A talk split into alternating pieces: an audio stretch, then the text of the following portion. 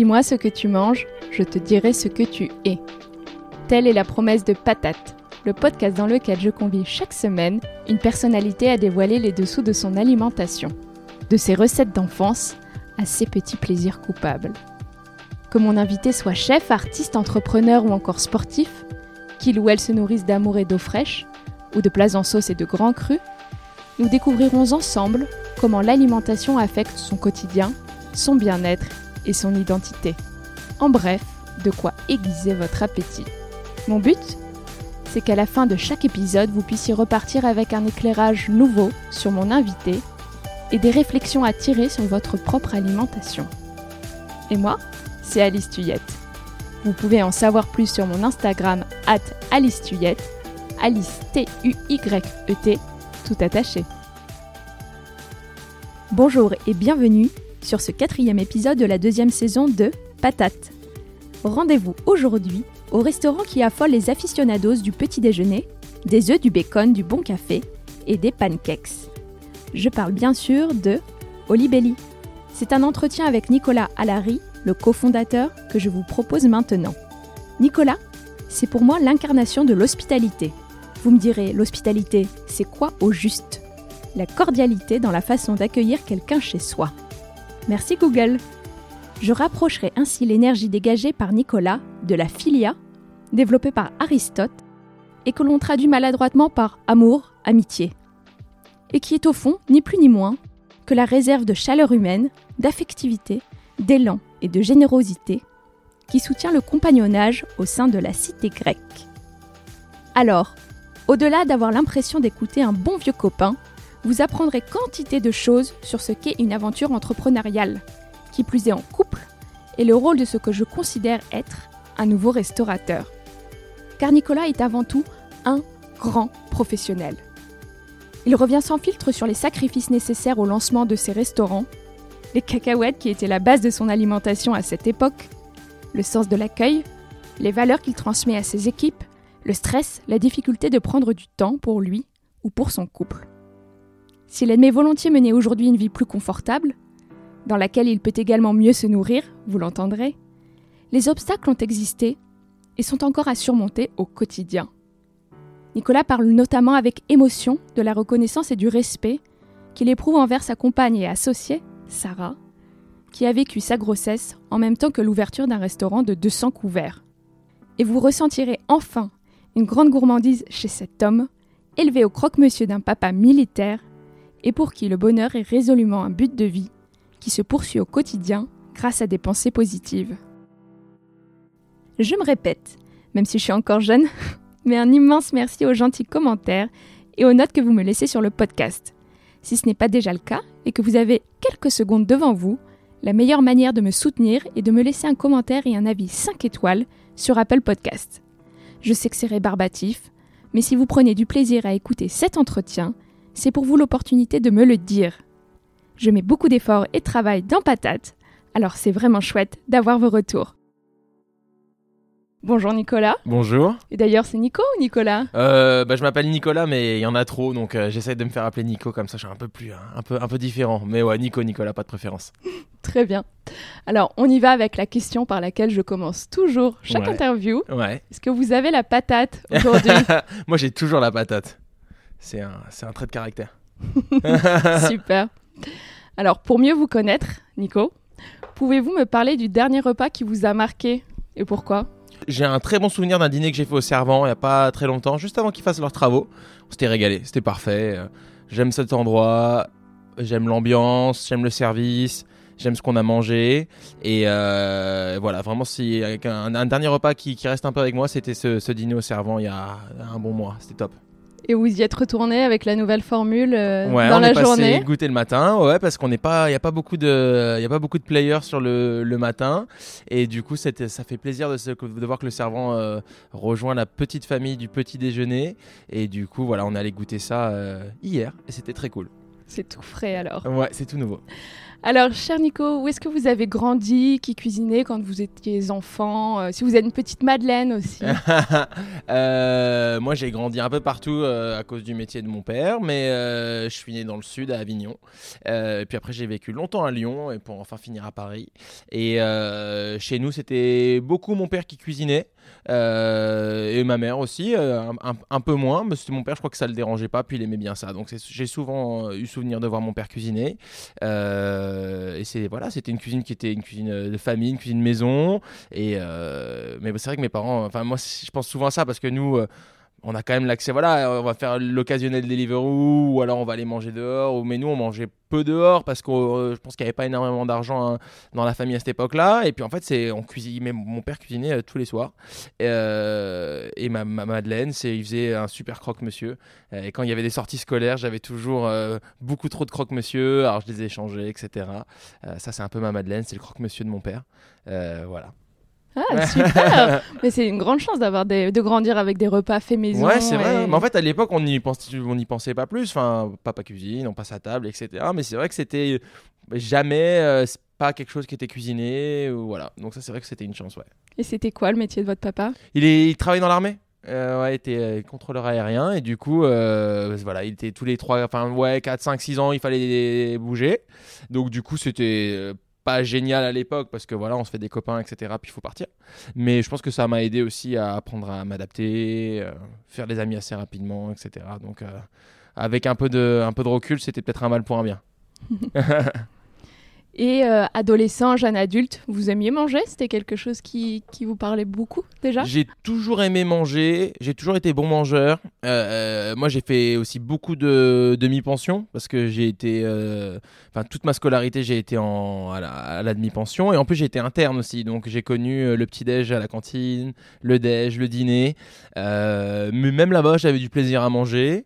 Euh, après, je pense que je mangeais sans trop forcément. euh, je savais ce qui était bon, je savais ce que j'aimais, mais j'ai vraiment développé un goût. euh, et puis, en vieillissant, en fait, je pense que vers mes 25 ans, j'ai commencé vraiment à faire attention à ce que je mangeais, comment je le mangeais, à réfléchir à ce que je mangeais. Avant ça, j'avais du plaisir à manger, mais c'était pas. hum, ma, vie n'était pas centrée autour de la nourriture. C'était moins conscient et moins présent. Moins conscient, moins présent. Toujours beaucoup de plaisir à passer à table, mais euh, je pense que c'est vraiment aux alentours de, peut-être pas 25, peut-être 20, vers 20 22, 23 ans, quand c'est à vraiment, vraiment euh, de, devenir euh, très, très, très centré là-dessus et jus- jusqu'au point d'en faire mon métier, euh, finalement. Ouais, bien sûr, on en parlera ensuite. Ah ouais, ça marche. Mais nous allons maintenant passer à une nouvelle rubrique dans l'émission. C'est la séquence Gérer dîner chez vous. Ok. Alors, la cuisine, vous ne me contredirez pas, c'est bien sûr une affaire de partage. Bien sûr. Alors, l'objectif, c'est d'en apprendre un petit peu plus sur vos rituels d'hôtes. Alors, rien de plus simple. Vous vous laissez juste guider. Je commence les phrases et vous les complétez. D'accord. À la table de votre dîner idéal, vous inviterez. À la table de mon dîner. Ah, pardon, il faut compléter, pas reprendre la phrase. Vous pouvez reprendre Ah, aussi. reprendre, hein, ça ça, marche. ça laisse un peu de temps pour réfléchir comme ça. Alors, à la table de mon dîner idéal, euh, personne de célèbre, je pense. Juste, euh, j'ai le plus de plaisir souvent à échanger avec des gens qui font le même métier que moi. Donc, je pense des restaurateurs, en fait, des amis euh, qui ont des restos. Et c'est souvent les meilleurs dîners parce qu'on se comprend, on gère avec la même réalité.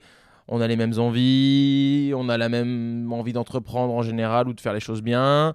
C'est vrai que des fois, des dîners avec des gens qui sont pas du métier, on a du mal à expliquer ce qu'on fait, comment on travaille, pourquoi on travaille tant pourquoi on a fait ces choix-là, avec la famille aussi. Donc, euh, si je devais voilà, faire un dîner chez moi, instinctivement, je vais faire venir des gens, euh, des copains ou des copines de- du métier.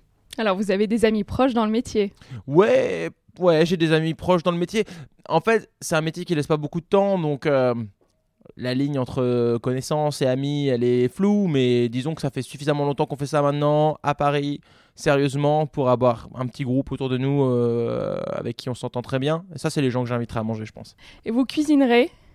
On- je cuisinerai, alors euh, c'est pas un grand secret, hein, mais chez, chez nous c'est plutôt Sarah qui, qui- gère la cuisine. Si pour raison X ou Y, il faut que ce soit moi qui cuisine, euh, je ferai quelque chose de simple pour pas le rater. Je pense euh, des très bonnes lasagnes ou quelque chose qui mijote, voilà, avec pas beaucoup de mise en place et beaucoup de mijotage et puis voilà quelque chose qu'on peut pas, sur lequel on peut pas trop trop se planter. Et puis vous pourrez passer du temps à table avec les invités comme voilà, exactement. Et le sujet de conversation que vous éviterez euh, J'essaie toujours d'éviter de, parler euh, politique parce que c'est un c'est beaucoup trop polarisant et, on n'arrive jamais à être d'accord. Je trouve que ça, ça, peut trop facilement gâcher un dîner pour pas grand chose au final. Personne ne va vraiment changer d'avis. C'est pas en, en, argumentant pendant deux heures autour d'une table qu'on va faire passer quelqu'un d'un côté ou de l'autre. Donc, euh, si on peut éviter, on évite de parler politique. Mais bon, on est en France et malheureusement, ça finit souvent euh, par être abordé avant le dessert. Mais bon. Le vêtement que vous porterez pour l'occasion Confortable. Ouais, plus je vieillis, enfin, je pas vu, hein. j'ai 33 ans, mais euh, pas un grand fan de fringues de toute manière. Je m'habille parce qu'il faut s'habiller, mais donc du coup, si je reçois chez moi, et que je suis entouré de gens que je connais, euh, je, me, je, me, mettrais à l'aise, quelque chose de... Je me mettrais même en jogging si j'ai le droit. Pas de, pas de chaussettes, pieds nus, jogging, un t-shirt large. Euh, voilà, parce qu'on est chez moi et parce qu'on parce qu'on est là pour manger, donc euh, à l'aise. Un objet porte-bonheur qu'on retrouverait sur votre table. Un objet porte-bonheur. Je suis pas très gris-gris. j'ai une mère qui, qui est assez euh, en lien avec tout ça et je sais pas si elle est très euh, mais bon quand même elle me, disait on met pas le pain à l'envers sur la table on met pas son chapeau sur la table il y avait des voilà elle faisait quand même gaffe à tous ces trucs là Alors, malheureusement ça, a marché c'est vrai que moi maintenant je fais attention à ces trucs là aussi mais je suis pas très gris gris j'ai pas trop d'objets porte-bonheur. Euh, peut-être du, bon vin une belle bouteille de vin en, guise d'objet porte-bonheur sur la table. Et enfin le plus beau compliment qu'on pourrait vous faire à la fin du repas ce serait quoi?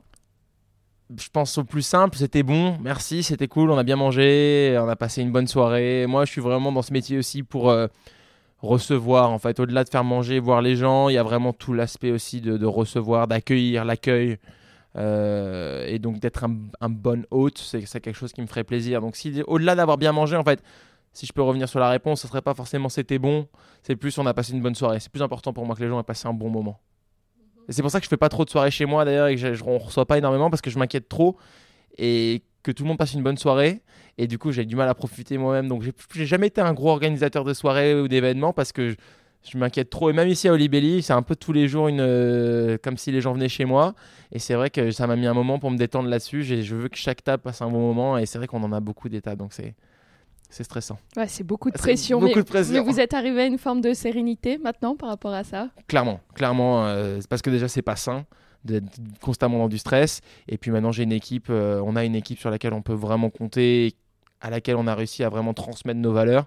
Et donc, du coup, je sais qu'ils reçoivent les gens comme moi je les aurais reçus. Donc, ça me détend beaucoup. Très bien. Retour maintenant à la trame normale de l'interview. Ouais.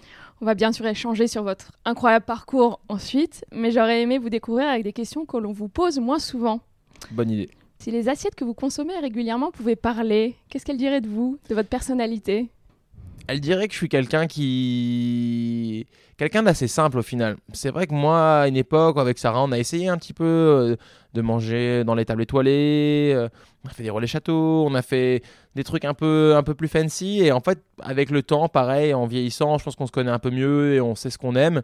J'ai plus de plaisir maintenant à manger quelque chose euh, de très bon, de très accessible, sur le pouce. En plus, moi, j'habite, on habite à côté de la rue Saint-Denis où il y a tout ce brassage et des choses très simples à manger et pas chères. Et c'est pas une question d'argent, mais je pense que si on regardait les assiettes que je mange, la saison, la qualité du produit, le goût et tout le reste est accessoire. Pas très important de là où on est assis ou à quoi ressemble le lieu. C'est vraiment. Euh, voilà, quelqu'un ça, ça, dirait de moi quelqu'un de simple et vraiment. Euh, et, pas de superflu, quoi. Vraiment sur, le, sur les choses qui comptent. Et manger, Nicolas, ça représente quoi pour vous? Bah beaucoup hein. maintenant depuis toujours et de plus en, de plus en plus euh, c'est euh, mais c'est intéressant comme question parce que c'est vrai que des fois on peut manger aussi par automatisme et, euh, c'est un effort que je fais de toujours parce que je mange ici beaucoup à Olibelli je mange beaucoup dehors parce que c'est ce qu'on fait parce que c'est ce qu'on aime parce que c'est les gens qu'on connaît et du coup on passe beaucoup de temps à table et c'est vrai que c'est important que mais j'essaye même maintenant limite chaque fois que je mets quelque chose dans ma bouche, d'être conscient, de le faire en conscience, et pas juste de manger pour manger. Parce que justement derrière, il y, a, ce travail sur le produit, il y a cette cuisson, y a, et euh, il faut jamais tomber dans un automatisme en fait. J'ai oublié la question de base, mais. Euh, mais manger, ça reprend manger, quoi voilà, donc ça, Clairement beaucoup, ouais. Ouais, clairement, clairement beaucoup. Et puis vous le faites en- de- davantage en conscience, vous le disiez. Mm. Et puis euh, parce que c'est sûr, c'est toujours compliqué parce que manger c'est un besoin vital. Du coup, ça. on le fait tous, Voilà. mais on le fait avec plus ou moins de d'intérêt, plus ou moins de niveau de conscience et ça. plus ou moins de partage aussi. On a de la chance. Et Vous avez toujours plaisir à manger ou pas euh, avec... euh, Parce disons, que quand on devient professionnel et qu'on Ouais. va avoir ce regard critique, et comme vous le disiez, vous mangez beaucoup ici à Olibelli, Mm. vous, vous avez aussi votre regard, regard de, de restaurateur, et quand Ouais. vous allez aussi chez d'autres, euh, dans d'autres restaurants, j'imagine Mm. aussi, vous, vous avez ce regard-là. Alors, c'est une bonne question. du plaisir Ouais, c'est vraiment une bonne question. C'est vrai qu'il faut essayer de déconnecter un peu cet esprit euh, de restaurateur justement quand on va ailleurs, mais on peut pas s'empêcher parce que c'est quelque chose qu'on fait tellement tout le temps. Puis moi, j'ai la chance de partager mon affaire avec ma, ma compagne, ma partenaire de vie aussi, et donc on en parle à la maison. C'est quelque chose qui s'arrête jamais. Donc c'est difficile de, de switch off quand on, on va manger dehors. Mais je pense que c'est important voilà, de toujours manger en conscience, d'accepter aussi de plus avoir faim. Des fois des fois on est on aime manger mais on n'a plus faim hein, il faut savoir se dire stop. Euh, d'avoir ce rapport sain à la nourriture et, surtout de respecter en fait le travail. Euh, un, un restaurant il y a beaucoup beaucoup de, de- de pièces mouvantes. Très compliqué de faire une expérience qui est qualitative et qui est plaisante. Et en fait à partir du moment où on passe une bonne soirée, on a bien mangé, on a bien bu. Pour nous, c'est quelque chose de très simple. Comme quand on regarde un film, on regarde le film, on, passe un bon moment. On n'imagine pas les heures de travail derrière, les, centaines d'équipes qui ont travaillé dessus. Un restaurant, c'est pareil. Et donc, du coup, voilà. Maintenant, quand je mange dehors, euh, oui, même ici, euh, je, fais toujours un effort pour me. C'est pour ça que je dirais jamais du mal d'un restaurant. Comme je dirais jamais qu'un film est nul. Je peux dire que je vais pas aimer, mais il y a trop de travail impliqué dans la, la création d'un film, la création d'un restaurant. Donc, oui, des fois, l'expérience peut être ratée, mais je dirais jamais du mal d'un restaurant parce que c'est beaucoup trop de personnes qui ont travaillé pour livrer cette expérience. Puis oui, j'imagine que le regard évolue tellement quand on devient restaurateur et on passe de l'autre côté et Complètement. on découvre tout ça et, Tout à fait, et la difficulté de ce métier. c'est vrai. Et qui cuisine à la maison On en a parlé un petit peu. Bon, et pour rappel, on a mentionné plusieurs fois Sarah, qui est donc votre associée et votre compagne. Et elle, elle Exactement, est ouais. cuisinière Voilà. et, et elle gère toute la partie de la direction créative de la cuisine Exactement, pour exactement. Du coup, à la maison, c'est 100% elle Ou 98 J'ai un peu honte à le dire, mais ouais. On, on est sur un 96%. Il va y avoir l'occasionnel soir, il faut que je cuisine pour moi-même. Euh, mais c'est vrai. En plus, la- le, le plus drôle dans tout ça, le paradoxe ultime, c'est que j'aime, ça ne me dérange pas de cuisiner. C'est juste que elle le fait tellement bien et c'est de façon tellement plus efficace. Ça veut dire que moi, si je me lance dans une recette, je vais tout détruire, je vais détruire la cuisine, je vais, ça va être le projet d'une journée pour faire au final deux pauvres assiettes qui vont même pas être si excellentes que ça, mais j'aurai du plaisir à le faire. Donc je suis pas anti-cuisine, j'aime cuisiner, j'aime le temps passé en cuisine. C'est quelque chose, on a une cuisine qui est plutôt sympa à la maison, j'aime bien cuisiner, il n'y a pas de souci avec ça. Mais j'ai la chance de vivre avec quelqu'un qui le fait si bien que ça n'a pas vraiment de sens au final pour moi de, de lui dire non, non, t'inquiète, je le fais. Mais en fait, ce serait sympa, il faudrait que je lui propose des fois. Mais je crois qu'elle aussi, elle a du plaisir à cuisiner, donc du coup, euh, au final, euh, Oui, vous vous y retrouvez bien tout le tous monde s'y les deux. retrouve, voilà, je crois. Et j'ai confiance qu'elle me dira si un jour elle a pas trop envie de cuisiner, je prendrai le relais. Mais le chef Nico a une petite spécialité quand même, un, un plat récurrent. On revient aux lasagnes, aux plats Ouais, mijotés. Si je dois me cuisiner un truc, ça va, je veux me faire des œufs. J'aime bien me faire une, une belle omelette ou euh, des œufs brouillés, euh, quelque chose de simple, une tranche de pain et, euh, et voilà, quelque chose pour équilibrer, euh, je sais pas, des blettes ou un truc un peu facile. J'ai vécu seul pendant un petit moment euh, parce que parce qu'à un moment, voilà, j'étais, Sarah elle était en Australie et moi j'étais pas en Australie, donc à un moment il a fallu que je me fasse à manger et ça tournait beaucoup autour de, de légumes bouillis malheureusement, parce que je sais pas faire beaucoup mieux que ça. Mais bon, Au moins, c'est des vitamines. c'est des vitamines, c'est ça. C'est pas le truc le plus gai joyeux de, Non, de la ça. terre, mais si, encore c'est que si c'est des bons légumes. et- Exactement, exactement. Non, non, voilà, ça c'est un peu, euh, voilà. Disons que j'ai- quelques savoir-faire, mais cuisiner, c'est pas celui que je mettrai en haut de la liste. Alors, une question, Nico, que j'aime poser euh, quand je rencontre un restaurateur. Quelle est l'organisation? Est-ce qu'on peut avoir une- vraiment une routine alimentaire, des horaires de repas quand on travaille dans la restauration, qui est un métier compliqué? Même si vous, bien sûr, vous êtes focus sur le petit déjeuner, le déjeuner et le repas, le goûter, disons, de l'après-midi. Euh, ce qui est un petit peu différent, mais quand même, c'est quoi, à quoi ressemblent vos, journées avec, euh, avec l'alimentation? C'est vrai que tu as, raison parce que, euh, en fait, on a vraiment cette chance d'être restaurateur et de faire vraiment de faire tourner deux vrais restaurants. Mais on a ce grand confort de pas travailler le soir, en fait. Et ça, ça change beaucoup de choses. Euh, en plus, moi, je suis, enfin, on, on a fait des restaurants qui nous correspondent. On est des gens du matin, on est des gens du midi, euh, et du coup, ça avait du sens pour nous de fonctionner sur ces horaires-là. Mais c'est vrai que moi, là, moi, euh, en plus maintenant, j'en ai un petit garçon, donc ça, ça a apporté beaucoup d'équilibre. C'est vrai qu'à l'époque, Il a quel âge? il a un peu plus de deux ans. Il est né en juillet, Euh, et du coup, c'est vrai qu'avant, on était sur un format avec Sarah, on était sur on était un couple, même si on travaillait voilà en journée, c'est vrai que le soir, il n'y avait pas de limite, donc on pouvait travailler tard. Donc pour revenir à ta question, on pouvait manger un peu sur le pouce à 21h, 22h parce qu'on voulait finir des choses, faire des choses. C'est vrai qu'à partir du moment où on a eu Louis, il a fallu cadrer un petit peu plus. Un enfant, ça amène un rythme aussi. Donc maintenant, moi, je vais finir mes journées vers 16h45, je vais aller le chercher à l'école, on va goûter. On va préparer le dîner, ou Sarah va aller le chercher, ils vont préparer le dîner ensemble, etc. Donc c'est vrai qu'on a une vie de restaurateur tout à fait classique, dans le sens où c'est vrai qu'on fait fonctionner deux restaurants, mais on a cette grande chance en fait d'avoir une, une vie. euh, on a cette image du restaurateur, et elle, est vraie, elle est, basée sur du réel. euh, difficile et dur et, pénible et ça on l'a connu vraiment euh, à l'ouverture on a ouvert en 2013 c'est à dire que si, tu veux parler de nos habitudes alimentaires à cette époque là on, on arrivait à Olibelli à 6h30 le matin on faisait la journée on rentrait dans notre tout petit appartement euh, du 20e, on mangeait, je me rappelle très bien, on avait un bol avec des cacahuètes dedans et on mangeait des cacahuètes. Voilà, c'est tout, tout le temps, tout le temps, euh, c'était ça notre régime alimentaire. Et du coup, avec le temps, les choses se sont un peu améliorées. Je crois qu'on a mangé des cacahuètes les deux premiers mois, on était trop fatigué, de toute façon, on s'effondrait, on dormait et puis on mangeait un peu au resto. Et après, voilà, avec le temps, on met des choses en place, on a un peu grossi, maintenant on a une équipe, on a du staff. Et donc, je crois qu'on a, là, vraiment, au bout de 6 ans, on a fait 6 ans, là, il y a, il y a 15 jours, et je crois qu'on arrive sur un équilibre vie business qui est plutôt sain. Et en fait, du coup, pour répondre à ta question, euh, je ne petit-déj pas à la maison. J'arrive ici, je mange un petit truc à Olibelli. Je fais du travail, je travaille le matin. Vers 13-14 heures, je vais manger euh, vraiment, je vais me poser, je vais manger soit au 19 pour goûter un plat qui vient de sortir de cuisine ou parce que voilà que ça me fait vraiment envie de goûter ça ou alors manger au 5 parce que j'ai vraiment envie de manger une belle assiette de d'œufs avec des accompagnements, etc.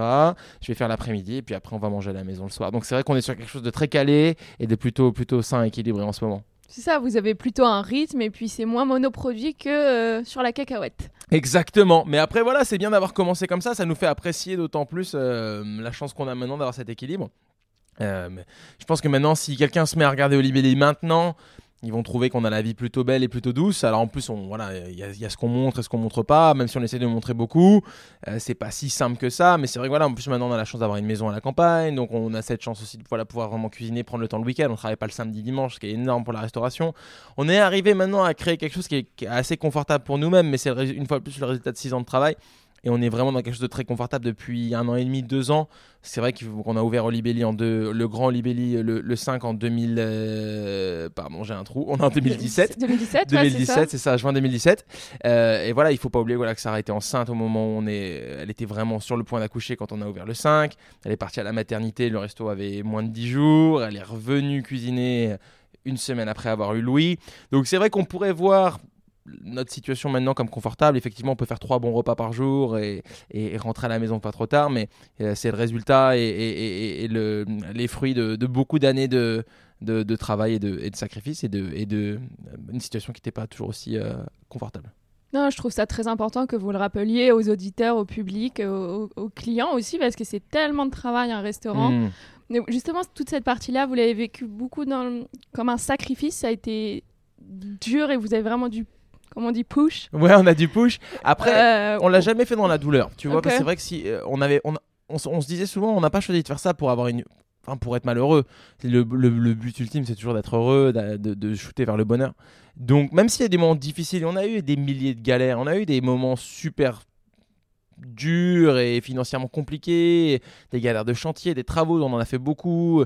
Des galères de staff, des, toutes les galères, on les a connues maintenant. C'est pour ça que ça me gêne pas trop d'être aussi d'avoir une voix et de, partager beaucoup sur Instagram et de faire des podcasts et de faire des retours d'expérience et d'aller faire des talks, etc. Parce que je pense qu'on a cette légitimité maintenant parce qu'on est passé par à peu près toutes les étapes possibles de galère avant d'arriver à quelque chose de plutôt confortable et on continue à galérer.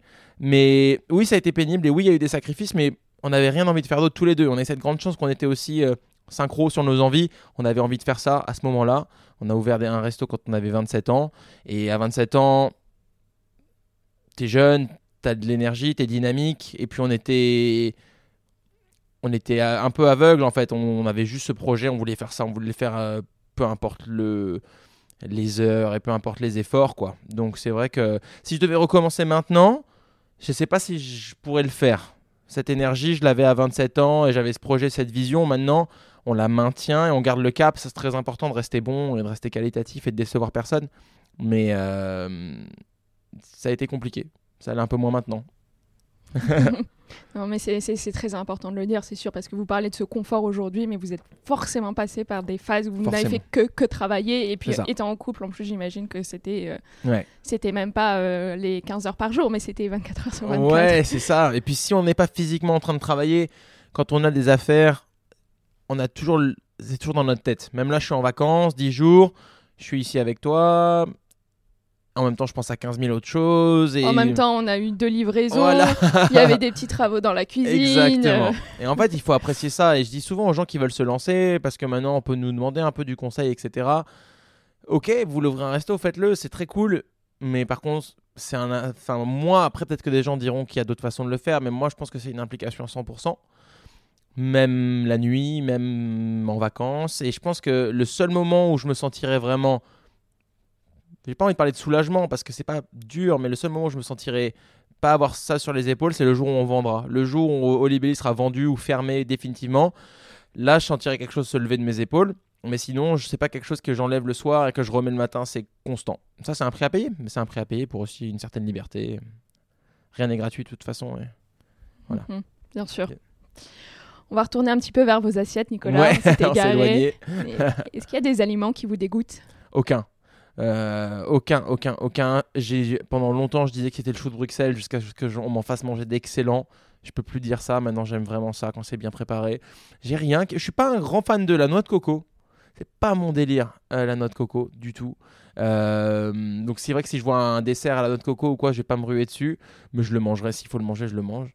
Mais euh, voilà, je suis pas très, je suis pas très mangue, je suis pas très noix de coco. Euh, c'est pas trop mon. Pas, pas trop, sur le fruit exotique. Pas trop sur le fruit exotique, quoi. Mais sinon, tout le reste avec grand plaisir. Il y a rien qui me dégoûte trop. Et après, je suis pas à la recherche non plus de, de performance alimentaire. Je vais pas aller manger des yeux ou des, des trucs incroyables. Euh, voilà. Si je peux éviter de manger des morceaux qui sont pas censés être mangés, j'évite. Et dans la vie, qu'est-ce qui vous dégoûte? C'est. J'ai du mal avec les fausses promesses. Voilà, c'est vrai que nous, on, gère beaucoup de, on, gère beaucoup de fournisseurs, prestataires, employés. Et c'est vrai que maintenant, je recherche une sincérité et, euh, un engagement. Et les gens qui disent qu'ils font quelque chose qu'ils le font pas, ou qui s'engagent et qui sont pas là, c'est quelque chose. vraiment ça. Il y a, y a, plus grand chose qui m'énerve et qui me frustre et qui me, voilà, qui, qui, qui, qui me fatigue. Mais c'est vrai que les gens qui disent euh, telle heure et qui sont pas là, ou des choses, voilà, je suis je suis un peu rigide sur les horaires, je suis rigide sur on avait dit qu'on le fait puis on le fait pas, ou je serai là et il est pas là. Voilà. Donc il me reste que ça en fait. Au final, j'ai un peu fait la paix avec tout, mais euh, l'engagement c'est important pour moi. Je suis un peu dégoûté par les gens qui respectent pas leurs engagements. D'autant plus quand on a une vie aussi euh, chargée, un emploi du temps qui doit asphyxier, j'imagine. Mais c'est ouais, je peux vraiment, je peux vraiment, euh, difficile. Ouais, devenir un peu un peu désagréable quand voilà, quand on fait pas ce qu'on avait dit qu'on allait faire. Alors justement, quand ça vous arrive, ou vous passez une mauvaise journée, globalement, vous manquez un peu d'énergie, bon, il y a des jours où on se réveille comme ça, qu'est-ce qu'on va retrouver dans vos assiettes dans ces moments-là? Euh, Qu'est-ce il me faut du confort, il me faut quelque chose pour me remettre sur, euh, pour me remettre dans le droit chemin. Euh, on en parlait tout à l'heure, tu vois, mais je pense que j'irai au Urfa du Rhum, rue Saint-Denis, et celui, celui qui est un peu plus près de, de l'Arche Saint-Denis là, et puis ils font ils font juste euh, ces petites pizzas incroyables. Euh, je vais pas essayer de les prononcer. Je sais comment ça s'appelle, mais je vais pas la tenter. Et euh, voilà, ils font plein de petites choses quand t'es pas bien ou quand t'as une mauvaise journée, je fais un saut là-bas, tac tac. Je garde mon scooter devant, on discute 10 minutes.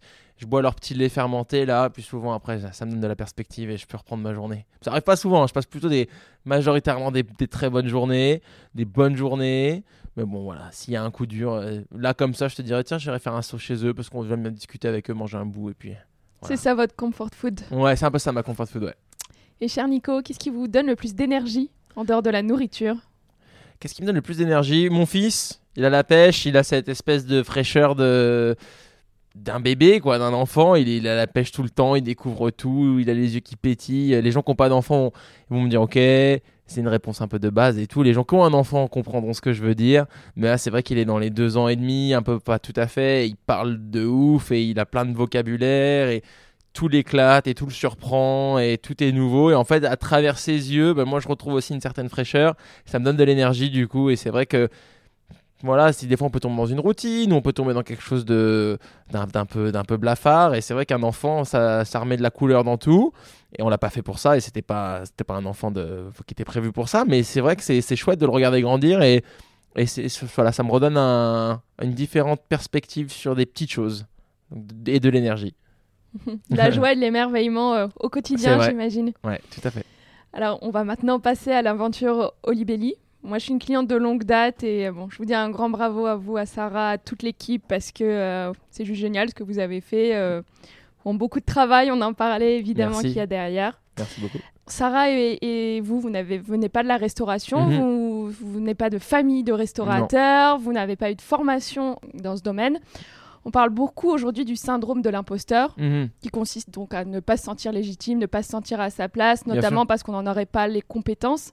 Est-ce que vous, vous l'avez ressenti? Je sais, aujourd'hui, vous êtes à la tête de deux adresses qui fonctionnent très bien, mais si vous parvenez à vous remettre dans les baskets, disons du petit Nicolas, qui ouvrait le premier Olibelli à 27 ans, on le disait tout à l'heure, qu'est-ce que vous ressentiez? Et là-dessus, ce complexe d'illégitimité Complètement. C'est vrai que nous, on était... Euh, on est les produits d'une reconversion entre guillemets parce que c'est vrai que Sarah et moi on a fait quelque chose de tout scolairement quelque chose de tout à fait différent. On a fait un BTS audiovisuel euh, Sarah en production moi en montage en post-production. Donc c'est vrai qu'on n'était pas euh, normalement on n'était pas parti pour faire ça. Mais je pense que c'est important de rester euh, je sais ce que je dirais à Louis en grandissant il faut rester ouvert et en France, on, place beaucoup d'espoir et, beaucoup d'importance sur les études et le parcours on a eu la chance quand on a terminé nos études de, de partir voyager, de vivre à Vancouver. Et là, j'ai vu des gens qui avaient notre âge, qui avaient une vingtaine d'années, qui n'étaient pas du tout sur le même schéma de pensée, qui avaient envie de faire des choses, qui avaient envie de créer, qui étaient allés à l'école pour une chose, mais qui avaient envie de faire autre chose. Il y avait beaucoup moins de barrières, il y avait beaucoup moins de limites, il y avait beaucoup moins de cadres. Et ça nous a permis vraiment de nous libérer, de nous affranchir de tout ça. Et ce voyage, il a été très important pour ça. Et donc, du coup, c'est vrai qu'en ouvrant en 2013, il y avait un peu ce phénomène, ce ressenti de l'imposteur parce que. Mais je pense que tout le monde doit le ressentir à l'ouverture d'un premier restaurant, même si on a un peu de bagou, qu'on a un peu d'expérience dans le métier. On est tous restaurateurs pour une première fois.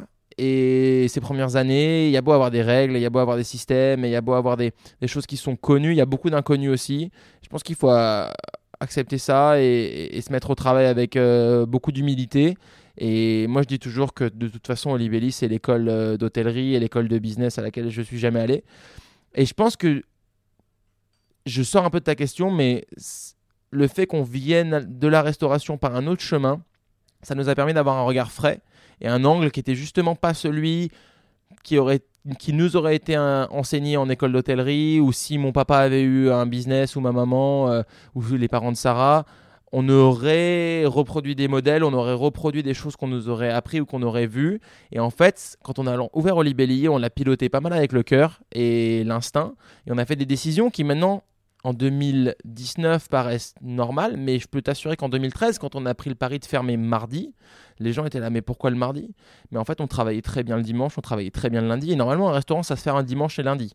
Mais on... alors ça, c'est la règle. Mais nous, on était là, bas non, nous, dimanche, c'est trop bien, le lundi, c'est trop bien, donc on va fermer le mardi quand tout est ouvert. Et après, quand un jour de fermeture, ça suffisait plus, on a fermé le mardi, mercredi. Maintenant, tu verras des restaurants qui ferment des coffee shops, qui ferment le mardi, mercredi. En 2013, il n'y en avait pas. Et ça, c'était une décision qui était instinctive, qu'on a réfléchi tous les deux, qu'on a mûri tous les deux. Et si on avait fait une école ou si on avait 10 ans d'industrie derrière nous, on aurait on serait serait peut-être pas arrivé à cette conclusion. Et ça, ça c'est pour plein de choses, euh, euh, la réservation, euh, la façon dont on gère le staff, la culture d'entreprise, le bien-être dans l'entreprise, le respect des heures supplémentaires, le fait de payer les gens correctement. C'est vrai que on, était une feuille blanche en fait, et donc on a pu faire un peu ce qu'on voulait, et on s'est pas trop trompé. Oui, c'est ça, il y avait peut-être davantage de liberté pour vous avec cette fraîcheur-là. Complètement. Même si bien sûr la liberté est limitée parce que forcément les, des impératifs. côté financier et, les, impératifs euh, du métier. Mais, euh, mais, mais c'est vrai, vous avez, euh, disons, disrupté, apporté des nouvelles choses sur beaucoup, beaucoup, de, beaucoup de sujets, en fait. Autant qu'on parle de la cuisine, de la communication, vous parliez des horaires d'ouverture, du staff. Ouais, c'est vrai. Tu sais, en 2013, quand on a pitché un endroit qui faisait des œufs, du petit-déj, etc., pas en brunch, vraiment un endroit du, de, de- de cuisine à partir de 9h. En plus, c'était 8h à l'époque. Les banques, enfin vraiment, tu pouvais voir que personne n'y croyait. Personne, enfin vraiment, on a galéré à. Vous avez eu beaucoup de refus Beaucoup de refus. On a vu beaucoup de banques et on a, on a essayé pourtant de vendre la vision et de l'enthousiasme et de, de baquer ça avec des chiffres, mais euh, personne n'y croyait. Et là, c'est vrai, quand on est retourné chercher de l'argent en 2017 pour le nouveau projet, là, bah, là forcément, euh, on, avait, on avait un peu plus à montrer et ça a pris euh, 48 heures, ou là, ça avait pris un mois et demi euh, la première fois. Et donc, du coup. C'est vrai qu'on a disrupt pas mal de choses, mais c'était, ça venait juste de. En fait, on a essayé de piloter au bon sens au lieu de piloter un petit peu en regardant ce qui se faisait à droite à gauche, on a juste essayé de trouver notre, euh, notre nord à nous sur notre compas personnel et on, on s'est tenu sur cette direction. Ça a pu surprendre, ça a pu inquiéter, ça a pu inquiéter nos familles, inquiéter même nos employés. Quand on a fermé Olibelli 19, enfin Olibelli à l'époque, le seul Olibelli, euh, l'original, quand on l'a fermé, c'était un business qui marchait très bien, c'était très profitable. Les marges étaient super carrées, on avait une vie qui était plus ou moins confortable, ça marchait bien. Et on a décidé de prendre ce resto qui était en très très bonne santé, de le fermer pour en ouvrir un qui était deux fois et demi plus grand. Et il a fallu réapprendre tout. Et mais bon, à l'instinct, l'instinct nous disait de faire ça parce qu'il y avait de la queue tous les jours et parce qu'il y avait des habitués qui venaient plus et parce qu'on s'était dit que dans deux ans, s'il continuait à y avoir autant de monde, bah, les gens viendraient plus. Donc euh, Ah, L'instinct a été bon. ouais. Et Nicolas, qu'est-ce qui vous plaisait Qu'est-ce qui vous plaît toujours peut-être aussi dans les métiers de la salle? Parce que c'est là que vous Mhm. avez, euh, par là que vous avez commencé. Ouais. Alors oui, euh, question ouais, courte, mais, mais importante. Pour une fois courte. non, non, mais c'est bien. Euh, je croyais qu'il y avait deux parties. Mais non, euh, le métier de la salle, c'est un beau métier. J'essaie de toujours dire à mes serveurs qui sont plus que des serveurs et mes serveuses, c'est pas un métier de porteur d'assiette. C'est tellement important. Ils ont tellement de responsabilités. C'est moi quand je vais au resto, je peux manger à peu près n'importe quoi. Il faut que ce soit un minimum bon, mais je vais placer tellement d'importance dans le service. C'est un métier, c'est c'est tout quand on est serveur ou serveuse ou quand on est en salle ou pour reprendre ta question. Moi, j'ai beaucoup de plaisir à le faire encore parce que tu es dans l'accueil, tu reçois, tu guides, t'accompagnes. Et même si on est sur de la restauration ici qui est détendue et, et casual, le service pour moi c'est le meilleur et je lâche rien, et je lâche pas mes équipes. Et maintenant, on a des managers de salle, etc. Et mon métier, c'est de transmettre en fait cet ADN, et cette, euh, cette culture du service qu'on a ici et, que, j'ai toujours du plaisir à retrouver ailleurs, que j'ai du mal à retrouver ailleurs. Peut-être que je place la barre trop haut, mais hum, moi je veux pas qu'on tire ma chaise ou qu'on ramasse ma serviette, mais je veux qu'on, je me, je veux me sentir bien, apprécié, et, c'est tout. Et c'est vrai que donc voilà, pour revenir à ta question, j'ai encore beaucoup de plaisir à ponctuellement revenir en salle. C'est vrai que je suis rentré dans cette industrie par le café euh, en tant que barista, et j'étais jamais un bar. Il y a deux types de barista. Il y a le barista technique et il y a le barista du relationnel. Et un bon barista, c'est faire les deux, un bon café, tout en étant pas le nez dans sa machine à savoir voilà accueillir le client, faire le café sans regarder ses mains, regarder les gens. Et euh, moi, je suis rentré par là. J'étais pas un très bon barista en plus quand j'ai commencé. Et Il ce faut un début à tout. il faut Ouais. un début à tout. Et je venais pas de là. Et en fait, on m'a jamais licencié. On m'a voilà, on toujours gardé parce que j'avais ce sens de l'accueil. Et donc, du coup, on, je pense qu'en tant que patron, c'est assez rassurant d'avoir quelqu'un qui sait accueillir les gens. Euh, et d'ailleurs, si tu lis un peu les reviews en ligne, etc., Google, TripAdvisor, etc., moi je passe pas ma vie à les lire, mais je les lis quand même. Tu verras que les gens mettent beaucoup, placent beaucoup d'importance dans le service. Et ils vont te dire, oui, c'était bon et tout machin, mais équipe au top, on, a été bien reçu, etc. Parce qu'au final, quand tu prends la décision d'aller penser- dépenser 20 euros quelque part, tu cherches aussi une expérience. Tu cherches. On parlait d'assiettes, on parle beaucoup d'assiettes, on parle beaucoup de manger, et c'est primordial. Et ça peut pas marcher sans ça. Mais je pense que ça peut pas marcher non plus sans un bon service. Et là, vous le disiez, vous avez vécu en Australie, vous avez vécu au Canada et vous étiez barista. Ouais. Question cash, les Français sont nuls en café Bon, ils étaient nuls au moins en café Euh, c'est- mieux maintenant Non, mais c'est une bonne question et c'est vrai que euh, quand on est rentré en 2013 du coup euh, de notre voyage, euh, fin, fin 2012 en fait, bah, c'est vrai que le café à Paris ça, ça commençait. Et mais, ça- mais en fait, je trouve qu'on a, on a, une, on a une scène café qui est, qui est vraiment qualitative en fait. On a cette chance d'avoir un, un, un- un moyen, tu sais, un médian, enfin une, une- Le niveau moyen le niveau moyen est, est super bon en fait. Ça veut dire que dans d'autres villes, ils vont peut-être avoir certains très bons cafés. J'ai pas d'idée, j'ai pas d'exemple, hein, c'est un peu un ressenti que j'ai. Et mais nous, en fait, tout le monde fait à peu près un très bon travail. Euh, après, je passe pas mon temps. euh, c'est pas une scène. euh, la scène du café à Paris, c'est pas une scène euh, avec laquelle je suis très proche. C'est pas. hum, c'est pas trop ma communauté. C'est pas forcément les gens avec lesquels je m'identifie le plus. Mais j'ai toujours du plaisir à aller boire un bon café chez les autres. Et, je pense que les Français sont loin d'être nuls en café.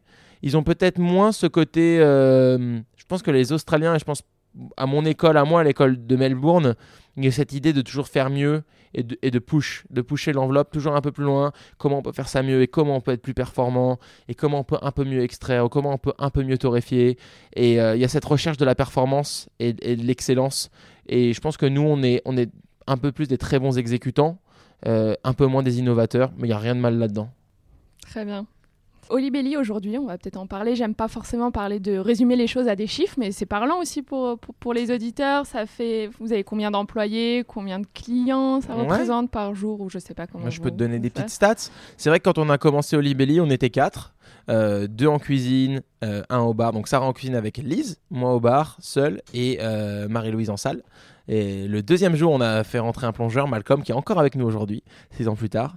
Donc on était 5 et maintenant on est, euh, au jour d'aujourd'hui, 37 euh, sur les deux Olibelli, euh, ouvert 7 jours sur 7. Euh, ça représente à peu près Olibelli 5, le grand Olibelli, 5 rue Lucien Sampé, environ 400 couverts jour la semaine et euh, 500 couverts jour le week-end, euh, entre 9h et 16h. Euh, et Olibelli 19 qui viendrait ouvrir dans sa nouvelle forme, qui est notre euh, shop historique qui a réouvert euh, le 20 février de cette année. Euh, c'est 25, cou- enfin, c'est 25 places assises, donc 100 places assises au 5, 25 au 19. Et euh, là-bas, on fait pour l'instant des chiffres qui sont un peu plus modestes. Euh, on est à peu près à entre 50 et 80 couverts jour en semaine et euh, à peu près 120-130 couverts jour le week-end. Donc ça fait des grands volumes à gérer euh, en kilos de café. J'ai aucune honte à te dire qu'on a une manager de bar qui est excellente, Pauline Garot, et euh, c'est elle qui s'occupe des commandes, c'est elle qui s'occupe de tout ça. Donc je saurais, on passe beaucoup de café, on passe beaucoup de tout. On passe, il faudrait demander à Sarah, mais je veux pas dire de bêtises euh, pendant que ça enregistre, mais peut-être 8000 œufs semaine, euh, 150 kilos de bacon semaine, euh, 100 kilos de pain semaine. Euh, voilà, des grands grands volumes, mais ça garantit aussi beaucoup de fraîcheur. Ici, il n'y a rien qui reste dans les frigos plus de 24 heures. On fait, on vend, on fait, on vend. Euh, et, Sarah, elle gère ça vraiment d'une main de maître. Et je pense que son expérience en gestion euh, aujourd'hui euh, euh, très utile. Et voilà, c'est vrai qu'on on ne gâche rien non plus. Sarah, elle a horreur du gâchis. Et c'est vrai que de pouvoir piloter ces deux restos à gros volume sans rien mettre à la poubelle, c'est une fierté. Ouais, c'est c'est chaud, hein Ouais, c'est chaud, c'est très chaud. C'est chaud. Bon, puisqu'on parle de Sarah, on va forcément parler de bosser en couple. Ouais. Et en plus, vous avez un petit garçon, vous lui vivez comment, tout ça. Bon, et en plus, je dois préciser que là, on enregistre et Sarah est à l'autre bout du restaurant. Alors. Nico ne peut pas dire de conneries. Non, ah, mais bon. Et puis, il y avait une petite anecdote que, sur- que vous avez euh, évoquée à, à- à demi-mot tout à l'heure, c'est que aussi votre euh, petit garçon, enfin, vous avez, vous avez appris que vous attendiez votre petit garçon le jour où vous signez aussi Ouais. pour le deuxième local, donc le très grand local là, de, de, Exactement. de 200 places assises. Ouais. Alors, bosser en couple. Bosser en couple, c'est une question que j'ai souvent en plus. Euh, c'est marrant. Et là, d'ailleurs, je- j'essaie de, j'essaie de- péniblement de faire des petites vidéos sur YouTube pour parler un peu du, du business, etc. Mais j'ai pas le temps, mais j'essaye. Et donc là, j'ai j'ai demandé un peu sur Instagram de quoi on parle pour le prochain. Et tout le monde est là, bosser en couple, bosser en couple, bosser en couple. C'est quelque chose qui intéresse, je pense. Euh, et qui inquiète beaucoup en fait et c'est vrai que les banques à l'époque ça les inquiétait qu'on soit un couple même en termes de, voilà de partager les parts etc ils avaient peur que ce soit bloquant ou que ce soit dangereux euh, la famille les gens mais en fait euh, moi je vois que des avantages à bosser en couple parce que si tu es partenaire avec par exemple un ou deux associés chacun a sa vie, chacun a ses réalités, et tu dois parler de quelque chose maintenant tout de suite. Tu as un problème avec un équipement, tu as un problème avec un employé, tu as un problème avec ta copropriété. Il faut qu'on se voit, il faut qu'on parle.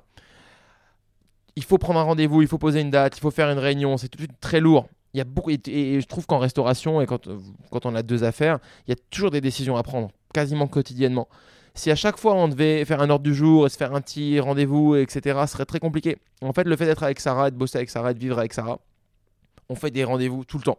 Et constamment. Donc en fait, euh, notre vie et notre travail, c'est impossible de faire la différence. On travaille, on vit tout le temps ensemble. Et donc on est du coup ultra performant parce qu'en fait, il va y avoir un problème. On va s'en parler tout de suite. Peu importe si on est en train de donner le bain à Louis ou si on est en train de en week-end à la campagne ou si on est ici on est tout le temps en rendez-vous. C'est une longue vie de meeting et du coup, ça nous permet de prendre des décisions extrêmement rapidement. Et même si je trouve qu'on n'a pas grandi trop rapidement, c'est aussi un effort conscient de je trouve qu'il y a des gens qui. Enfin, on a vu. Il y a des gens qui grandissent trop vite. Et, le, tissu organique, il, faut les tirer tout doucement, sinon ça craque. Et donc, c'est vrai que nous, on a été assez lent dans notre croissance, mais on a été efficace dans notre croissance, et ça c'était dû au fait qu'on était en couple. Et euh, moi je ne pourrais que recommander aux gens, après il faut avoir un couple qui est sain, c'est vrai que si à la maison euh, le couple s'engueule euh, en permanence, peut-être pas ouvrir un resto ensemble, c'est pas forcément une trop trop bonne idée.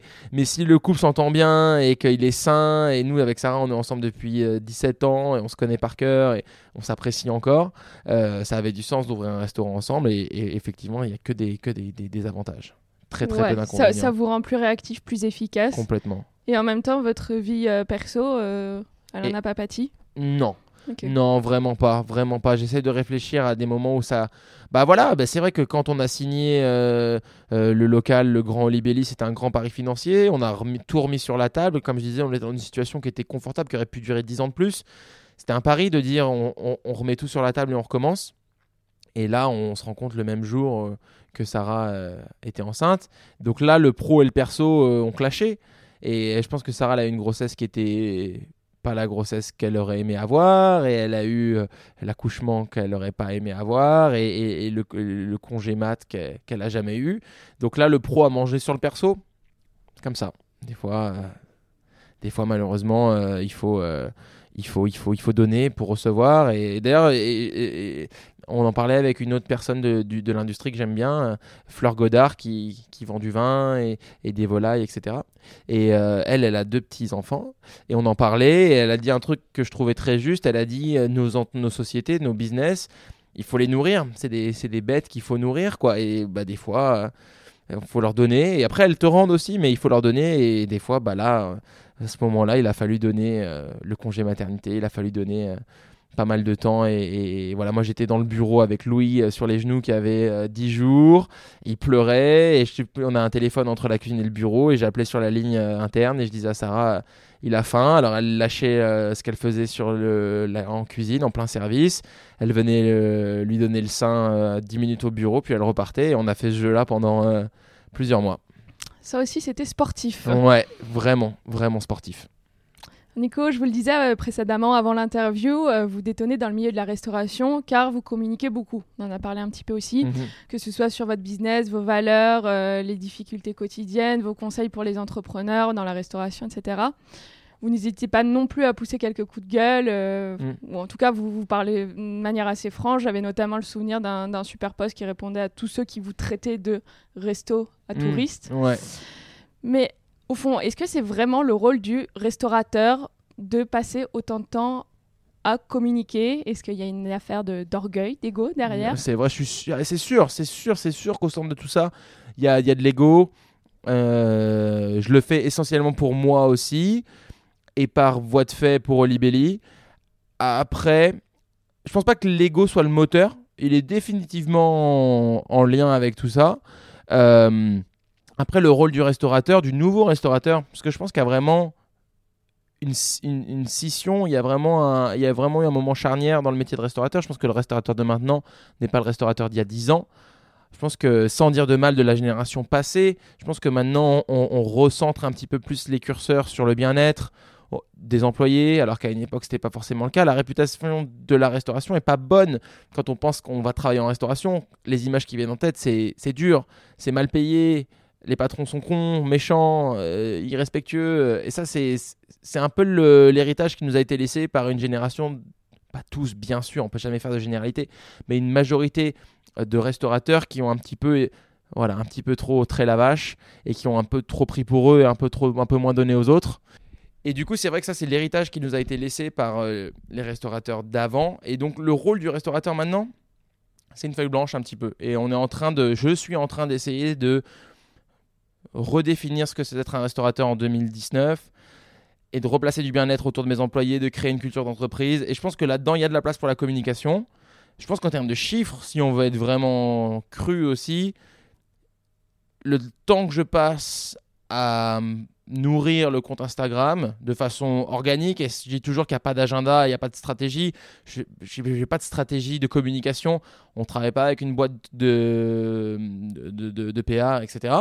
Mais d'ailleurs, on me demande souvent qui est votre agence, et que ça, il n'y en a pas. Et en fait, du coup, vu que le compte est piloté avec le cœur, entre guillemets, même si c'est un peu cheesy, où il est piloté de, voilà, il est piloté de façon très. Avec votre instinct, simplement votre envie. Voilà. Mm. Donc, du coup, et ça me permet aussi de réfléchir, en fait. C'est-à-dire que le temps que je passe à faire des vidéos où je parle de, des problèmes, où je parle des, points de friction, le temps que je passe à faire des longs posts sur aussi, fait, moi, je, je, vis mal le fait qu'on nous appelle restaurant à touristes. Je trouve que c'est un argument qui est creux. Euh, et donc, du coup, tout ce temps que j'ai pris à rédiger, effectivement, et donc, tu disais, est-ce que c'est est -ce c'est le rôle du restaurateur de passer autant de temps? Et je trouve que c'est important que tu parles du temps, parce que c'est vrai que l'investissement en temps, il est lourd, il est, enfin, je veux dire, ça prend du temps de d'écrire cette réflexion. C'est ça, parce que c'est du contenu de qualité, c'est pas balancer du contenu pour balancer du exactement, contenu. Exactement. C'est beau, c'est bien fait, c'est réfléchi, c'est écrit, c'est. Merci. pensé. Tout à fait. Et t'as raison. Et je trouve que voilà, le fait que tu adresses le temps, c'est très important parce que ça, ça, consomme beaucoup de mon temps. Mais je suis content de le faire. J'ai envie de le faire. Et et je, forcerai personne à le faire. Ça veut dire que c'est pas parce que tu ouvres un resto qu'il faut avoir un compte Instagram et qu'il faut parler de ta vie et qu'il faut parler de ton travail, et, etc. C'est pas un must. Moi, j'ai envie de le faire comme ça et ça me manquerait si je le faisais pas en fait. Et ça me permet aussi beaucoup de réfléchir. Pendant que je suis en train de le faire, je réfléchis beaucoup. Et quand on a ouvert euh, le premier Olibelli en 2013, on avait fait un blog au début où on avait documenté chaque étape de la création. Euh, entre le moment où on s'est dit OK, on s'est assis au bureau, on s'est dit OK, on ouvre un resto et le jour où on a reçu le premier client, on a essayé de documenter chaque étape de création. Ça, on l'a fait pour les gens, pour que ce soit disponible, parce qu'il n'y avait pas de ressources, il n'y avait pas de choses très claires qui disaient pour ouvrir un restaurant, faire comme ça. Mais on l'a aussi fait pour nous. C'est-à-dire que chaque fois qu'on écrivait un article sur là, il s'est passé ci ou il est arrivé ça, ça te permet de prendre de la distance et de te dire, OK, la semaine dernière, on en était là, et la semaine prochaine, il faut faire ça. Et tout ce temps qu'on passe à réfléchir, il est, il est utile en fait. Ouais, en fait, ça nourrit votre travail. Complètement. C'est pas que du don, il y a un retour aussi il y a encore vraiment sur un retour. C'est pour ça que tu as raison, c'est pour, pour nous, c'est pour vous, c'est pour celui qui en besoin. Euh, il y a des gens qui sont pas du tout de la partie, qui ont aussi beaucoup de plaisir à regarder parce qu'ils aiment bien voir un peu les, les aléas et la vie d'un restaurant. C'est un domaine qui reste relativement opaque. As maintenant sur Netflix, tu as Chef Table, des choses comme ça. Le domaine de la restauration, enfin, le domaine de la cuisine, pardon, intéresse beaucoup. C'est vrai que maintenant, il y a beaucoup d'émissions de cuisine, il y a Top Chef, il y a voilà, Chef Table, il y a, euh, David Cheng qui fait beaucoup aussi de, de, de contenu et tout.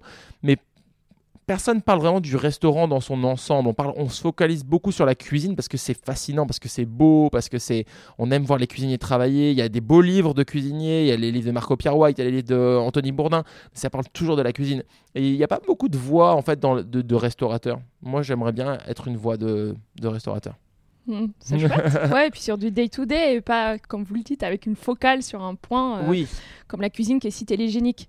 Exactement. Et pourquoi vous communiquez presque exclusivement en anglais? Je pense que c'est une question que, qui, revient pour vous. C'est vrai. Est-ce qu'il y a un côté euh, je suis mal aimé en France ou euh, je suis pas au bon endroit ou c'est pour parler à plus de monde ou ouais, aussi avec le projet? C'est plus ça, exactement. Et c'est vrai qu'on me le dit souvent, même là encore hier, j'ai eu un petit message perso qui dit Ah, c'est bien ce que tu fais, mais c'est dommage que ce soit en anglais. Et euh, en fait, on est quand même d'influence anglophone parce que voilà, ce projet est né de nos voyages à Vancouver, à Melbourne, etc. Je vais pas revenir là-dessus. Et en fait, le blog dont je te parlais au début, où on avait documenté vraiment l'ouverture de Libelli, était fait aussi pour, on avait dit à tous ces gens avec qui on avait travaillé et vécu en Australie, à Vancouver sur presque 7 ans, on va rentrer à Paris, on va ouvrir quelque chose. Et, et, pour garder le lien et pour leur, voilà, pour leur montrer qu'on était en train de le faire et pour garder un lien avec ces gens-là, euh, il y a eu ce blog et donc du coup il avait du sens à être en anglais parce que c'était pour des anglophones. Donc On, a commencé à communiquer en anglais à ce moment-là. Et tout a découlé de ça. Et après, quand il a fallu faire un site, ben, il a été fait en anglais. Et puis quand il y a eu des posts Instagram, ben, ils étaient en anglais. Et de façon très bête, en fait, si tu regardes la carte du monde, après, tu peux avoir, tu peux avoir des envies différentes pour ton restaurant. Il y a des gens qui ont envie d'être très local. Et tu vois, tu peux ouvrir par exemple un, chouette petit bar à vin et, ta clientèle, ce, sera un, cercle autour de toi de 3 km et être très heureux comme ça. Et je pense qu'il y avait toujours l'ambition pour Olibelli ou l'envie de le partager avec beaucoup de monde euh, et d'avoir une, une, portée qui soit plus grande. Et en fait, quand tu regardes la carte du monde, tu regardes. Euh, si je parle français, je touche ici, ici et là. Euh, je vais pas faire la liste parce que je la connais pas. Mais si tu parles en anglais, tu touches beaucoup plus de monde. En fait, faut pas essayer de le voir comme quelque chose de prétentieux ou quelque chose de d'élitiste ou de euh, euh, d'exclusif, c'est plus au contraire quelque chose qui est basé sur la générosité en fait. Ça veut dire qu'en en choisissant ce langage qui n'est pas le mien et donc il demande un effort supplémentaire, je vais toucher plus de monde et le contenu que je vais créer va pouvoir aider ou guider ou amuser plus de monde. C'est au centre de tout ça, le choix de l'anglais, plus quelque chose plus de la générosité plutôt que, que de l'ego ou plutôt que euh, voilà qu'un sentiment de ne pas être euh, apprécié en, France, etc. Euh, c'est juste toucher un maximum de personnes. Dans le partage. Dans le partage, ouais, je pense, plus. Et votre boulimie d'activité, Nico, on en parle un petit peu. Bon, on sent votre dynamisme là dans l'interview, l'énergie, tout ce que vous faites aussi, on, le voit. Vous, arrivez à l'expliquer? J'arrive pas trop à l'expliquer. Euh c'est que je suis comme ça. Alors après, retrouver pourquoi je suis comme ça. Mais c'est vrai que j'aime faire, j'aime entreprendre. Et quand j'ai une idée, ça me lâche plus. Et, euh, et puis voilà, j'ai toujours des nouvelles idées. J'ai appris à me calmer aussi. J'ai appris que ça pouvait être aussi euh, euh, une faiblesse de vouloir faire trop. et donc je prouve qu'il y, y, y, a de la sagesse aussi dans le fait de dire, ok, j'ai déjà tout ça et c'est suffisant. Euh, je suis très très très prudent avec ça et je suis toujours en admiration face aux gens qui font encore plus que moi. Euh, et, je pense que j'ai un assez bon compas aussi sur euh, ma qualité de vie et je suis un peu moins prédisposé à sacrifier ma vie pour mon travail qu'à une certaine époque. En tout cas, j'essaie de garder les choses dans un certain ratio. mais pourquoi est-ce que j'aime faire tant? Parce que la vie est courte et parce que je pense que à une époque, je viens d'une famille où je viens, enfin, c'est ma famille, pour moi, c'est essentiellement mon père et ma mère. Euh, et je pense a très rapidement, même si ça paraît morbide, euh, le sujet de la mort a jamais été vraiment tabou. C'est quelque chose qui était souvent sur la table. Et en fait, je pense que la finalité de la vie, c'est quelque chose dont j'ai pris conscience assez tôt. Et j'ai compris que j'avais, si j'étais chanceux, enfin où j'allais avoir 80 bonnes années et donc du coup j'essaie d'en faire le maximum mais voilà parce que je sais que je pense que beaucoup de gens vivent, vivent la vie en oubliant que qu'elle a une qu'elle a une date de péremption qu'elle a une fin et, euh, et donc du coup j'essaie de toujours euh, replacer ça au centre de mes décisions. Et, j'ai un gars que j'aime bien sur euh, Instagram qui s'appelle un nom imprononçable, Gary Van de Check ou Gary V. Et qui, Gary voilà, V, c'est plus Gary V, voilà, qui, qui, est très dans la motivation. Bon, c'est un peu plus à l'américaine et c'est très, voilà, c'est très, très loud. Mais lui aussi revient souvent et dit allez dans une maison de retraite. Et ça peut faire du bien, parler à des, des gens qui, qui, sont plus sur une fin de vie qu'une début de vie. Et, euh, et il dit il n'y a rien de pire que les regrets en fait. Et c'est vrai que moi aussi j'essaie de toujours repasser ça au centre de, de mes décisions. Et je me dis, pareil, quand on voilà le grand, il y a le grand local qui est devenu disponible pour faire un grand libelli, il y avait au, centre des décisions, il y avait ouais, mais on n'a qu'une vie, donc euh, c'est vrai que là on a ce truc qui est plutôt confortable et qui marche bien, mais et si euh, on a envie de le faire et on devrait le faire parce qu'au final il y a qu'une vie et puis si tout se plante, bah, on fera autre chose et voilà, je pense que je suis très conscient du fait qu'un jour tout va s'arrêter et du coup ça me donne l'envie d'en faire euh, un maximum. Que chaque moment est précieux. Exactement. Et alors les prochaines étapes dans le développement de Olibelli? C'est une autre grande question qu'on a beaucoup. Vous faites quoi maintenant? Et alors ensuite? Et parce que je pense qu'on a habitué les gens aussi à toujours rester en mouvement. C'est vrai qu'on a 6 ans, mais on a eu beaucoup d'étapes dans ces 6 ans. Ça a été 6 ans qui ont été très riches. Et même il y a des employés à nous qui sont avec nous depuis plusieurs années et qui disent que voilà, il s'est passé beaucoup beaucoup de choses dans ces 6 ans. Euh, je pense que là, au contraire, parce que voilà, on a 33 ans et on a un garçon. Et je pense que le projet, c'est de garder le cap, c'est de consolider, c'est de renforcer, c'est de pérenniser et c'est juste de, consolider nos acquis en fait. C'est juste que le, 5 soit le meilleur 5 qui puisse être, que le 19 soit le meilleur 19 qui puisse être, que nos employés soient euh, les plus heureux qu'ils puissent être, euh, et que nos clients soient les plus heureux qu'ils puissent être également, et que nous, nous soyons les plus heureux que nous puissions être. Euh, et ça, c'est ça nos buts. Je pense sur l'année à venir, en tout cas, il n'y a pas de projet d'ouverture, d'expansion. Euh, on avait envie de, là où Mamiche a ouvert au coin de la rue, euh, on voulait prendre cette boulangerie, on voulait faire du ah, pain. mais enfin, ils nous ont pas piqué la boulangerie quoi. En fait, on n'a jamais vu qu'elle était avant parce qu'on était trop occupés. Mais il y avait ce projet de faire notre propre pain. pourquoi pas torréfier Pourquoi pas faire de la bière Il y a des envies. Mais je pense que le temps est à la consolidation et à la temporisation Moi, je respecte beaucoup maintenant la longévité, les gens qui sont encore là, les gens qui continuent. Bah, c'est ça le vrai challenge. C'est un métier qui est tellement elle a une remise en question à chaque, euh, chaque jour, chaque service, chaque minute, chaque ça. chose qui sort de votre cuisine. Du ça. coup, euh, rien n'est acquis. C'est pas parce que vous marchez super bien aujourd'hui que dans six mois vous marchez super bien. Exactement, je dis toujours aux équipes, Mm. et avec Sarah, on se le dit toujours, rien n'est acquis exactement. On est toujours aussi bon que notre dernier service. Il n'y a que ça qui compte, le dernier service. Et les années avant, elles comptent aussi, mais nous, c'est un des rares métiers où je pense qu'on remet notre titre en jeu tous les jours. Et tu as raison de dire que si demain on baisse la tension, on, on- on dit qu'on est les meilleurs, on dit qu'on a gagné, qu'on a franchi la ligne d'arrivée, que c'est gagné, qu'on on sera toujours les meilleurs, si demain on baisse notre garde, entre guillemets, ça peut aller très très vite et ça peut s'arrêter très très rapidement. Donc je pense que le projet et l'ambition de Libelli, c'est de rester bon pour encore plusieurs années. Et c'est là où la restauration, je trouvais aussi euh, école de vie quelque part. hein. Complètement. Bon, avant de passer à la fin de l'épisode et aux questions rapides, une question tradition sur le podcast. Mhm. S'il ne vous restait qu'une journée à vivre, de quoi serait composé votre dernier repas Entrée, plat, dessert, euh, boisson, enfin ce que vous voulez. C'est Ouais. totalement libre. Si moi c'est qu'une journée, euh, déjà je mangerai un max parce que de toute façon ça compte plus. Donc euh, je mangerai énormément et euh, je pense que on serait vraiment sur des choses euh, sur, sur, sur, du confort quoi. On serait sur euh, euh, j'essaie de trouver des, vrais plats mais un, bon plat de pâtes vraiment parfaitement fait, une très belle bolognaise ou un truc comme ça.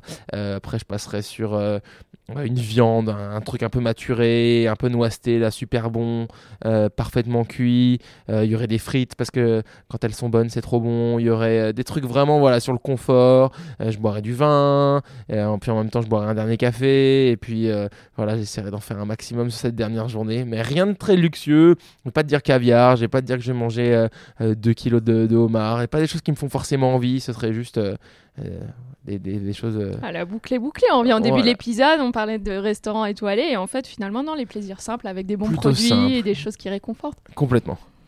Très bien. Alors, je le disais, on approche de la fin de l'épisode. Est-ce que vous êtes prêts pour une série de questions courtes auxquelles vous devez répondre le plus vite possible? Alors, je suis prêt, mais je préviens que je suis très mauvais à ce jeu-là. Voilà, on va essayer. Je vais essayer d'être le meilleur, mais euh, que je puisse être. Mais euh, c'est pas ma, c'est pas ma, pas mon, pas mon forté. On y va. Il y aura de l'indulgence. Merci. C'est l'interview patate en rafale avec Nicolas Allary. Sucré ou salé? Salé, Petit déjeuner, déjeuner ou dîner petit déj, Resto du coin ou table étoilée resto du coin, Votre assiette, vous êtes du genre à la partager ou plutôt chacun son plat, pas touche partage, Au fond de votre cœur, restaurateur ou entrepreneur restaurateur, entrepreneur. Allez, Joker. Merci. Boire un mauvais café dans un bel endroit ou boire un excellent café sur un comptoir crasseux Bon café sur comptoir crasseux. Pancake, sucré ou salé Salé. Un plaisir coupable que vous ne voudriez raconter à personne Euh, J'ai une, une mauvaise passion pour les mauvais biscuits, type dinosaurus, type animaux, tous les trucs un peu Cadbury, un peu crade. J'aime ça. Oh, C'est enregistré hein, aussi, Nico. vin rouge ou vin blanc? Impossible de répondre. Il y a des belles choses des deux côtés, mais plutôt rouge. 5 ou 19 Ah C'est ça la question, elle impossible. Est dure. Euh, impossible.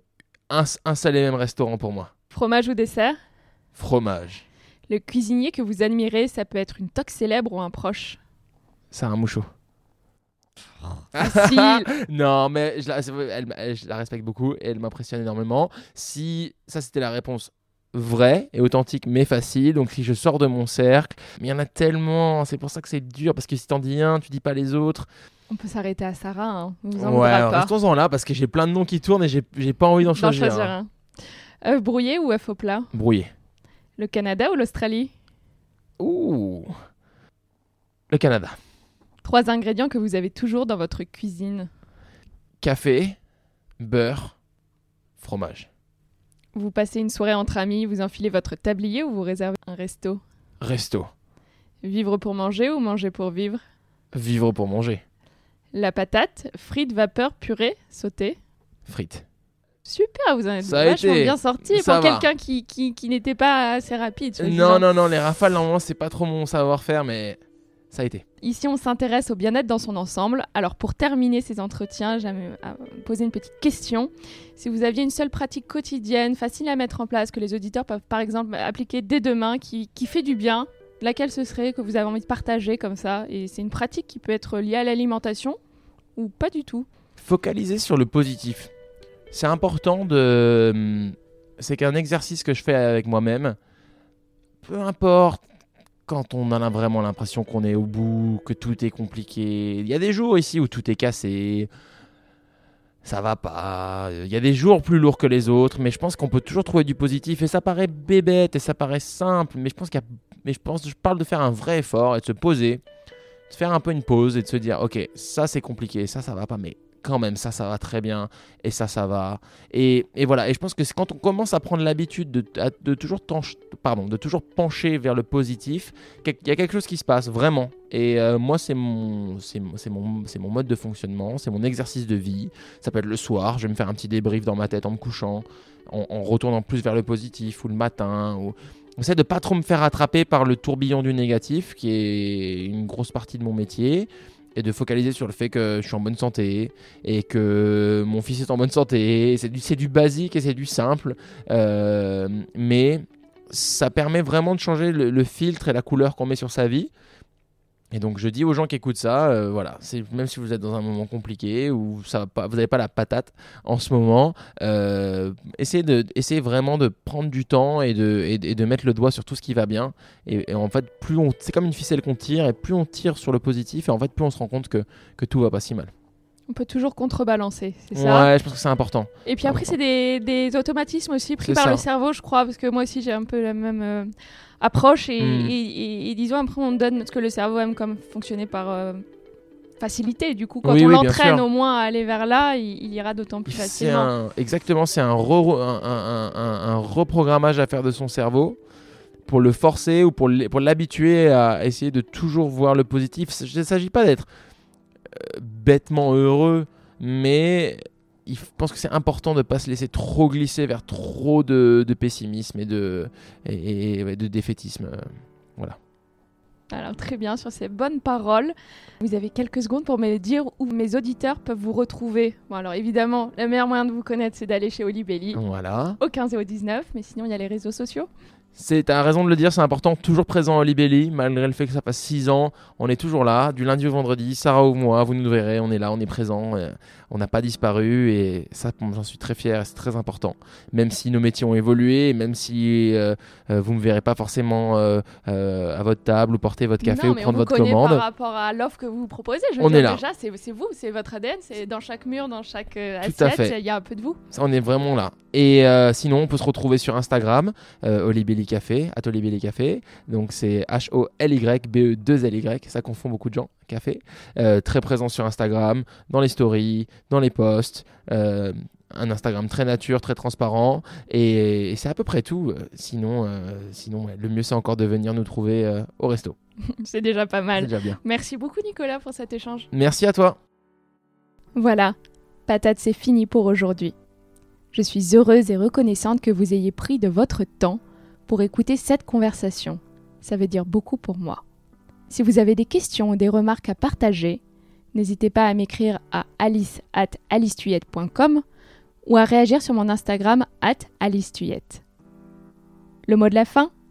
Gardez la patate, régalez-vous et ne lâchez rien.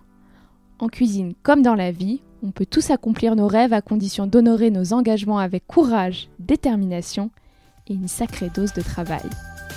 Allez, à très bientôt sur Patate.